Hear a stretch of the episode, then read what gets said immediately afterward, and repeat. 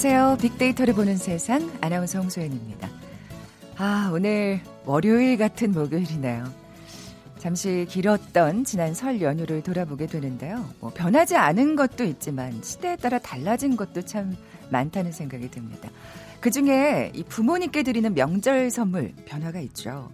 뭐 건강식품이라든지 현금은 계속 높은 순위를 차지하고 있고요. 최근에는 효도 성형, 이 주름 완화에 도움이 되는 기능성 화장품도 인기 목록에 자리 잡았다고 합니다. 저도 이거 어머니께 드렸는데 기능성 화장품. 우리 사회에 불고 있는 동안 열풍의 그 배경을 찾아볼 수 있겠죠. 그런데 이런 외모와 화장에 대한 관심 이제 세대별 성별의 경계를 넘어서고 있는 것 같습니다. 지금 대한민국은 전례 없는 남녀노소 화장 시대가 펼쳐지면서 화장에 대한 다양한 인기 동영상까지 인기를 모으고 있는데요. 어, 잠시 후 빅투더 퓨처 시간에 화장이라는 키워드로 빅데이터 분석해 봅니다. 이어지는 빅데이터 크로스 성공 지도 시간은 한 주간의 IT 이슈 점검해 볼게요. 먼저 빅퀴즈 드릴까요? 오늘 그 화장, 메이크업에 관한 얘기 나눌 텐데요. 이 화장품의 종류를 맞춰주시면 됩니다. 이것은 손가락 모양의 입술 연지를 뜻하죠. 예전에 루즈라고도 했었는데 본래 프랑스어의 북다라는 형용사에서 유래했는데요. 여러 가지 빛깔이 있고요. 근래 와서는 그 형태도 여러 가지로 변화했습니다. 경제용으로도 사용되죠. 이것 효과는 대공황기인 1930년대 미국 경제학자들이 만든 용어인데요. 소비 경기가 좋지 않은 상황에서 이것과 같은 저가 미용품 매출은 오히려 증가하는 현상을 의미합니다. 경기 불황기에 돈을 최대한 아끼면서도 품위를 유지하려는 태도를 의미하는데요. 이것은 무엇일까요? 보기 드립니다. 1번 스킨, 2번 로션, 3번 립스틱, 4번 마스크팩. 오늘 당첨되신 분께는 커피와 도넛 모바일 쿠폰 드립니다. 정답 아시는 분들 휴대전화 문자 메시지 지역번호 없이 샵 9730, 샵 9730입니다. 짧은 글은 50원, 긴 글은 100원의 정보 이용료가 부과됩니다.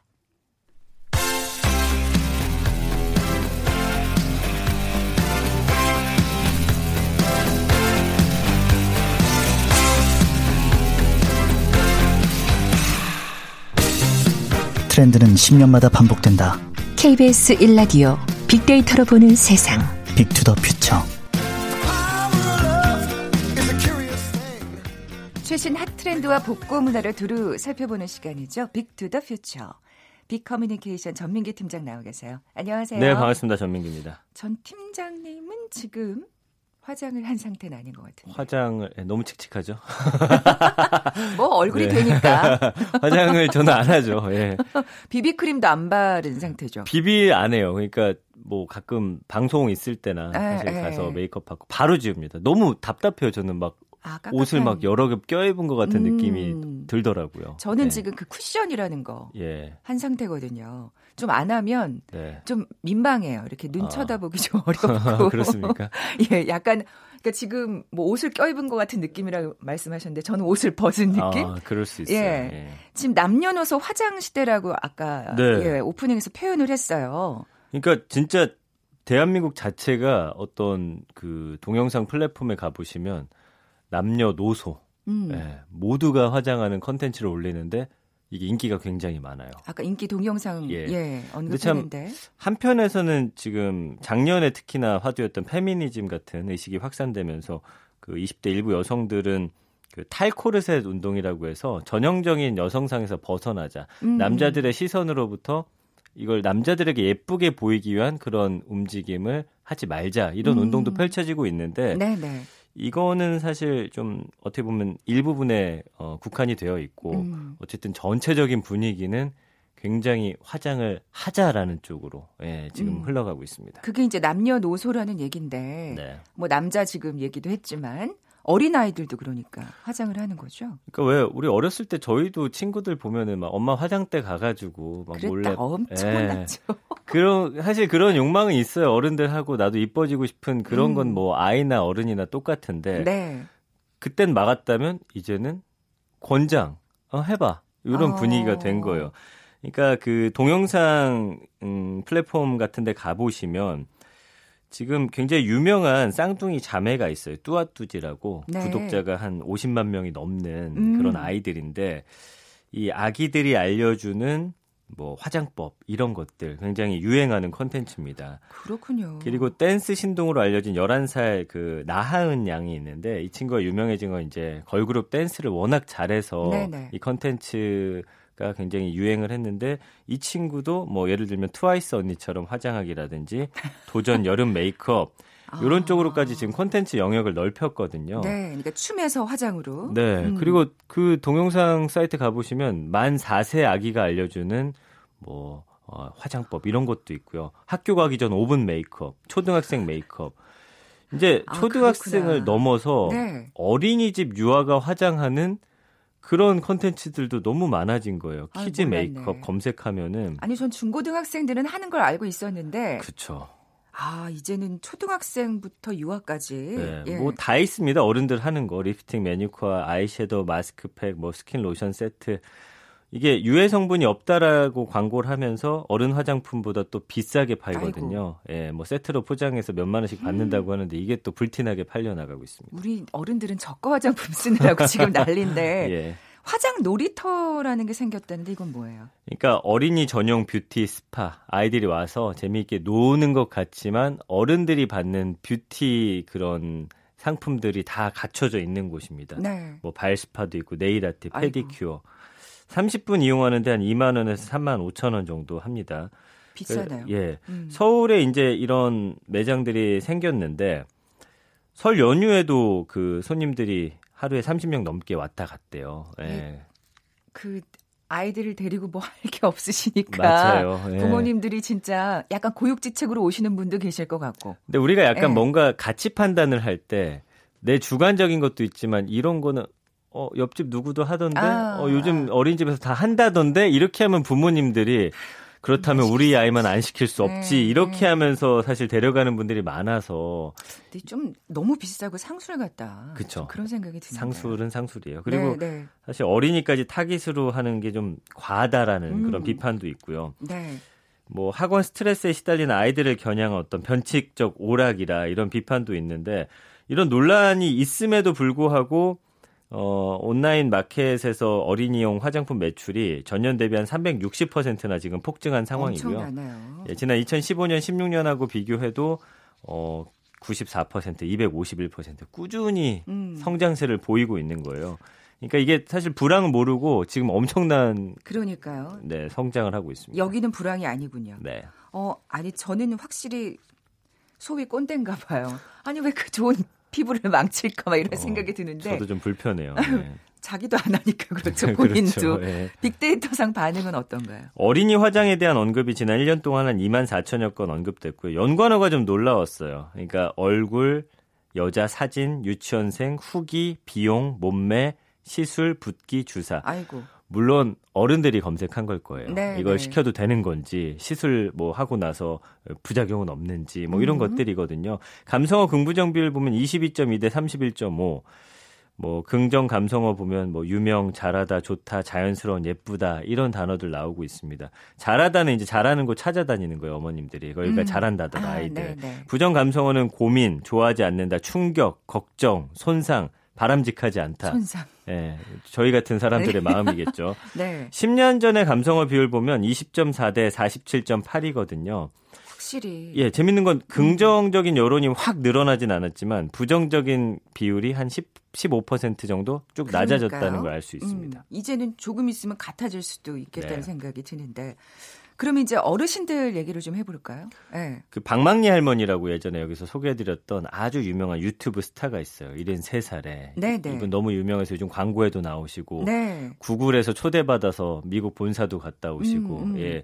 근데 이분도 그 채널 구독자가 한 65만 명 정도 되는데 여기는 사실 다양한 컨텐츠 다루고 있는데 그 중에서도 뭐 계모임 메이크업이라든지 1970년대 메이크업 그다음에 요즘에는 그 스카이캐슬 메이크업 아. 뭐 수지 커버 메이크업 어, 설리 커버 메이크업 이런 영상도 올라오고 있거든요. 네, 네.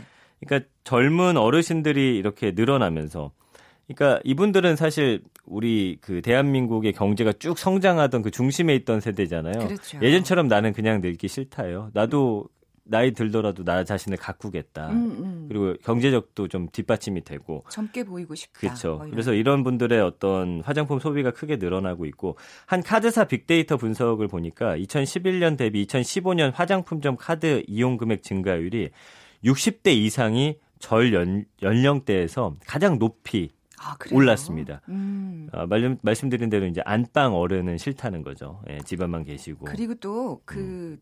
기능성 화장품이 조금 비싼 경향이 있잖아요. 네. 아마 그래서 또 금액이 높은 게 아닐까. 그리고 아까처럼 자녀들이 또 선물해 주는 경우도 맞아요. 있고. 예. 저희 예. 어머니 근데 제가 선물 안 하면 안 사 안 쓰시던데 비싸다고. 관심도가 높아졌습니다. 예. 남자들은 어떻습니까? 남자도 지금 보면은 그 동영상 플랫폼 채널에 상당히 많은 관심들을 보이고 있어요.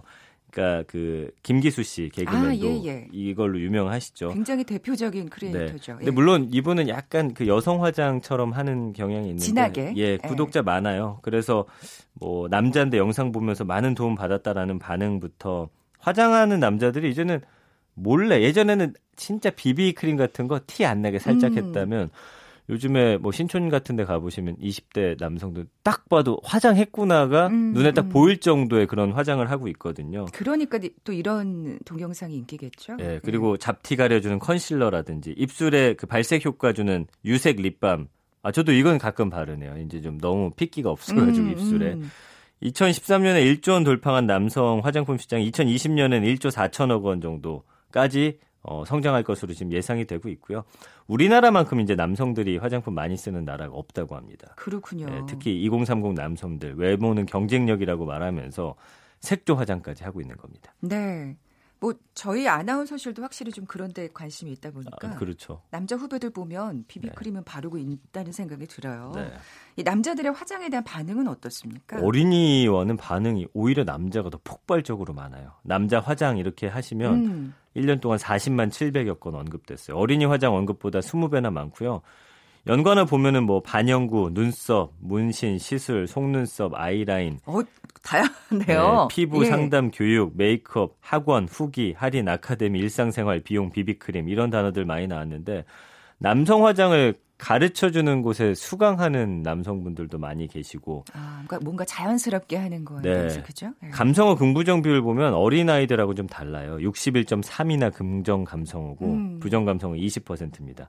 그러니까 뭐 잘했다, 자연스럽다, 자연스러운 걸또 음, 좋아하더라고요. 그렇죠. 꼼꼼하다, 만족하다, 좋다, 최선은 최선이다 이게. 음. 부정 감성어는 고민, 잘못되다, 부작용, 걱정, 어이없다, 폭행, 혐오 아, 이런 단어예요. 그러니까 부정 감성어 중에도 고민 잘못됐다 부작용은 이미 시술하신 분이 이게 잘못된 거에 대한 약간 그런 감성어거든요. 네, 화장을 좀 잘못했을 때 너무 이렇게 네, 티나면 좀 맞아요. 우습잖아요. 예. 10년 전하고 보면은 감성어가 37.3 대 36.3이에요. 아, 긍정 감성어가 25% 증가했고 부정 반응은 16% 감소했어요. 그러니까 인식이 남성 화장에 대해서는 상당히 많이 변했다. 아이들에 대해서는 여전히 우려하는 목소리가 네, 있지만 네, 네. 남자들은 뭐 그래 해. 더 멋있어 보이면 좋지. 저도 사실 남자 화장하는 거뭐 이게 저도 처음 봤을 때는 좀 불편했거든요. 음, 음. 근데 이거를 몇 년 보다 보니까. 익숙해지는 단계까지 오게 되더라고요. 이렇게 너무 아 이렇게 막 조금 했으면 좋겠는데 막 이런 생각도 오히려 드는 얼굴이 아, 주변에 아, 그런 그러니까 뭐 분이 이렇게 계세요? 뭔가 이렇게 아, 아 오늘 좀 아파 보인다 너 뭐 이렇게 얘기하는 아, 비비라도 좀 바르지. 그래 막 이렇게 네. 세- 자연스럽게 생각하는 거 보면 네. 저도 이렇게 생각하는 거 보면 그 제 주변에 네. 아는 형님들 중에 이제 눈썹 문신 하신 분들이 있어요.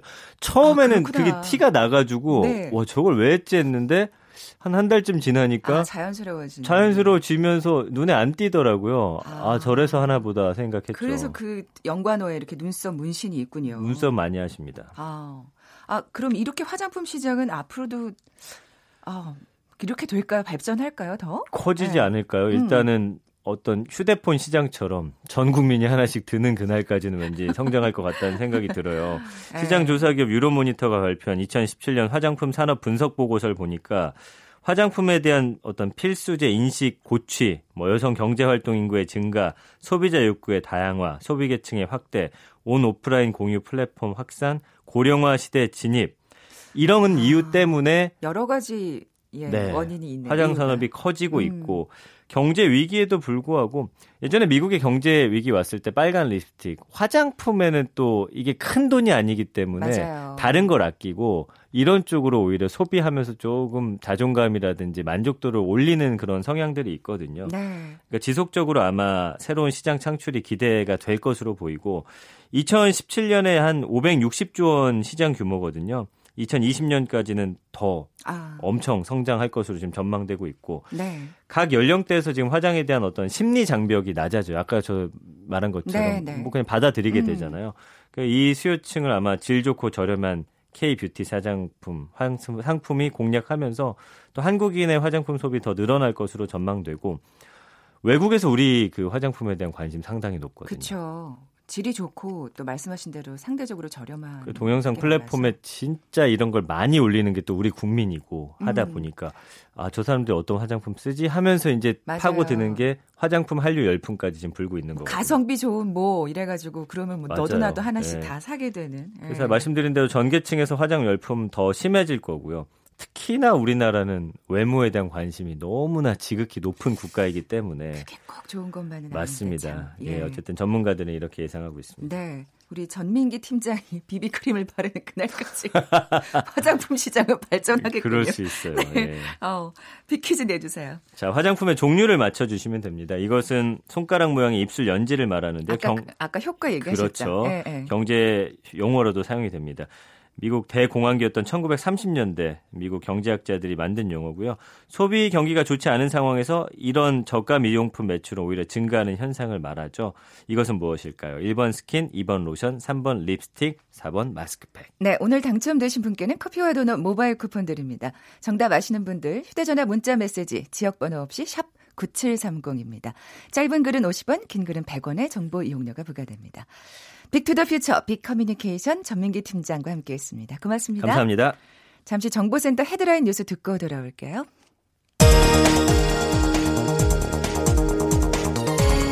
지난해 우리나라에 새로 지어지고 일본은 사라짐에서 순중한 건축물의 총 연면적이 여의도 63빌딩 470개, 여의도 38배 면적과 맞먹는 것으로 집계됐습니다. 정부가 200만 원으로 묶여있는 페이 결제 한도를 확대하는 등 간편 결제 관련 각종 규제 완화를 추진합니다. 문재인 대통령이 설 연휴 이후 첫 공식 행사로 혁신 벤처기업인들을 청와대로 초청해 간담회를 갖습니다. 폼페이오 미국 국무부 장관은 김정은 북한 국무위원장이 비핵화 약속을 지킬 것으로 기대한다며 북한의 비핵화 가능성에 대해 낙관론을 피력했습니다. 검찰이 양승태 전 대법원장의 구속기간이 끝나는 다음 주 초 양 전 대법원장을 기소하기로 했습니다. 정부가 개인이 최대로 부담하는 건강보험 진료비 기준을 조정해 소득 간 의료비 부담 격차를 줄이기로 했습니다. 지난달 서울 아파트 매매량이 같은 달을 기준으로 6년 만에 가장 낮은 것으로 나타났습니다. 지금까지 헤드라인 뉴스 정한나였습니다.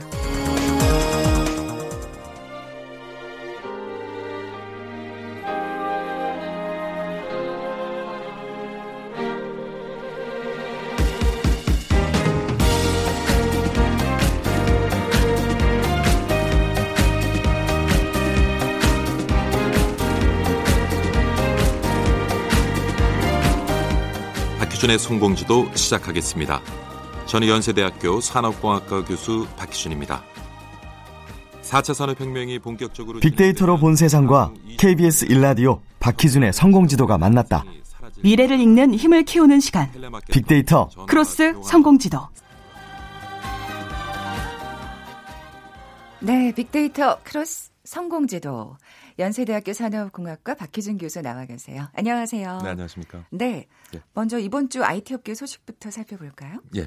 에, 동남아 국가들이 세계 최장 인터넷 사용국 대열에 합류했다는 소식이 있었는데요. 저 이거 뉴스 봤어요. 예. 놀랐어요. 우리나라가 가- 한미 아니 한일 중이 아니라 예. 한중일이 아니라 1위에 올랐던 국가가 필리핀이었습니다. 네, 네, 네, 2위가 네. 브라질이었고요. 그 외에도 인도네시아, 말레이시아 등 이제 동남아 국가들이 상위 순위에 위치했는데요.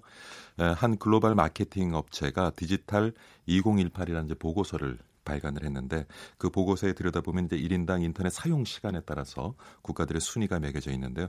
에, 1위에 오른 필리핀 같은 경우는 한 10시간 정도 평균 사용한 것으로 아. 나타났고요. 10시간이요? 예. 와. 우리나라는 5시간 정도입니다. 5시간도 적지 않은 시간인데 그렇죠. 필리핀 10시간이면 꽤 많은 시간 인터넷 접속이 돼 있는 거죠. 거의 두배 가까이 차이가 나는데. 근데 그 이유가 있어요. 네. 예, 우리보다 이제 인터넷망이 잘 구축되어져 있 있다고 보기는 힘들고요. 아, 예, 예. 예, 필리핀 같은 경우에는 오히려 유선 통신을 사용하든가 문자로 통신을 사용을 하면 사용료가 굉장히 높습니다. 음. 그런데 필리핀 내에 있는 그 이동 통신 업체와 어, 일부 SNS 업체들이 협약을 맺고요. 그래서 이제 대부분의 에, 스마트폰 사용자들, 인터넷 사용자들은 그 인터넷에 와이파이로 연결된 인터넷을 통해서 SNS 기반의 어떤 그 소통을 하는 겁니다. 전화도 SNS로 아, 하고요. 그렇군요. 그러다 보니까 이제 사용 시간이 10시간 가까이 올라가 있는 것으로 아, 볼수 있고요. 어떻게 10시간이 나왔나 했더니 그리고 이제 네. 우리보다는 인터넷망이 조금 에, 좋지 않기 때문에 소통을 하는 데 있어서도 우리보다는 좀 더 많은 시간이 걸리고 그런저런 이유로 해서 아. 10시간 정도 1인당 사용하는 것으로 나타났습니다. 아, 우리는 그거 빨리 접속 안 되면 막 그렇죠. 어, 빨리 빨리 성질 급하잖아요. 예. 예. 그다음 소식은 이제 넥센이 지금 그 M&A 시장에 나와 있는데요. 네. 국내 1위 게임 업체죠. 네. 근데 지금까지는 이제 텐센트가 아, 넥센을 인수할 것이다라는 전망이 우세했습니다. 왜냐하면 지금 넥센의 기업 가치가 한 10조 원 정도 되거든요. 그래서 어, 국내 기업들은 넥슨을 단독으로 인수하기는 어, 뭐 여력이 없다라는 아, 전망이 네. 많았고요. 하지만 최근에 이제 카카오라든가 그 다음에 게임 업계의 2위 업체입니다. 넷마블이 넥슨 인수전에 뛰어들 것이다 하는 전망이 나왔는데요. 음. 물론 이제 단독으로 인수하기는 쉽지 않을 겁니다. 10조라는 그런 인수 금액을 네네. 마련하기 쉽지 않을 것 같고요. 그래서 국내 업체들이 어떤 컨소시엄을 통해서 네. 넥슨을 인수하지 않겠느냐는 전망도 나오고 있는데 지금 뭐 아시다시피 넥슨 같은 경우에는 국내 1위 게임 업체고요. 그리고 글로벌 게임 시장에서 가지고 있는 점유율도 상당합니다. 음, 음. 그런 그런데 이제 텐센트와 같은 중국 기업이 넥슨을 인수하게 되면 국내 어떤 게임 시장이라든가 더 나아가서는 컨텐츠 시장에 미치는 파급 효과가 만만치 않을 것이다. 물론 이제 부정적인 파급 효과를 얘기하겠죠. 네, 네, 네. 그러다 보니까 이제 국내 업체들이 컨소시엄을 구성해서라도 넥슨을 인수해야 아. 되지 않겠느냐 하는 의견이 많이 개진되고 있습니다. 아, 어떻게 추이가 되는지 좀또 지켜봐야 네, 되겠네요. 좀잘 컨소시엄이 이루어졌으면 좋겠다는 또 바람도 생기고요. 예. 자, 그럼 오늘 자세히 살펴볼 이슈는요? 뭐 앞서서 이제 동남아 국가들이 세계 최장 인터넷 사용국 대열에 올랐다는 말씀을 해드렸는데요. 네. 그래서 오늘은 정보 격차에 대한 좀 얘기를 해보고자 하고요. 네. 정보 격차 뭐 정의가 여러 가지 있습니다만은 경제협력개발기구죠. OECD는 개인, 가구, 지역 기업 간에 나타나는 정보 통신 기술의 접근성과 활용성의 격차로 이제 규정을 정의를 하고 있는데요. 네. 에, 정보 격차라는 용어가 언론에 오르내리기 시작한 것은 인터넷이 상용화된 이제 90년대 중반부터입니다. 네. 당시에 이제 미국 대통령이었죠. 빌 클린턴이 미국 테네시주에서 한 연설에서 어, 정보 격차라는 용어를 사용하면서 어, 클린턴 대통령이 정보 격차를 줄이기 위해서 기존의 에, 뭐 초등학교, 중학교, 고등학교 어, 정규 교육의 인터넷 과목을 개설하는 것에 에, 많은 이제 투자를 했고 네. 또 노력을 기울였던 것으로 제가 어, 기억하고 있습니다. 네, 사실 인터넷이 상용화되면 우린 단순하게 예. 어, 정보가 굉장히 그 동등해질 거다. 그렇죠. 예. 라고 좀 낙관적으로 생각을 했는데 실상은 그렇지 않았던 거잖아요. 오히려 정보 구체가 더 심해진 것 같고요. 여러분 기억하실지 모르겠는데 에, 초기에 이제 인터넷이 상용화되면서 인터넷 검색 시장을 만들어갔던 것이 야후라는 기업이었습니다. 네, 네. 야후 뜻을 아세요? 아니요. 보통 우리가 야후 하면은 이제 의성어 정도로 어, 생각하기 쉬운데 어릴 적에 읽어봤던 걸리버 여행기를 생각해 보시면 거기서 말이 지배하는 휴인엄이라는 세상이 있는데요. 그 휴인엄이라는 세상에서 인간 모습을 하는 피지배 계층을 지칭하는 말이 야후입니다. 음. 그래서 제리 양이 야후라는 기업을 만들면서 인터넷 상용화가 되면 뭐 저소득 계층이나 네. 혹은 교육을 제대로 받지 못한 계층도 인터넷을 통해서 원하는 정보에 접근을 하고 그 정보를 통해서 또 가치를 만들어내면서 음. 보다 평등한 세상을 만들고자 하는 그렇게 그런 꿈을 뜻이. 꾸면서 이제 야후라는 기업을 창업했었는데요. 아, 그 야후가 잘 안 된 것도 굉장히 의미심장하게 느껴지는데요. 그렇죠. 아이고. 근데 이제 인터넷이 90년대 중반에 상용화되고 지금 뭐 20년이라는 시간이 훌쩍 지났습니다만은 네. 오히려 지금 앞서 지적하신 대로 우리 사회 더 나아가서는 글로벌 시장에 있어서 이 정보 격차는 이제 더욱 더 심해진 것 같습니다. 네.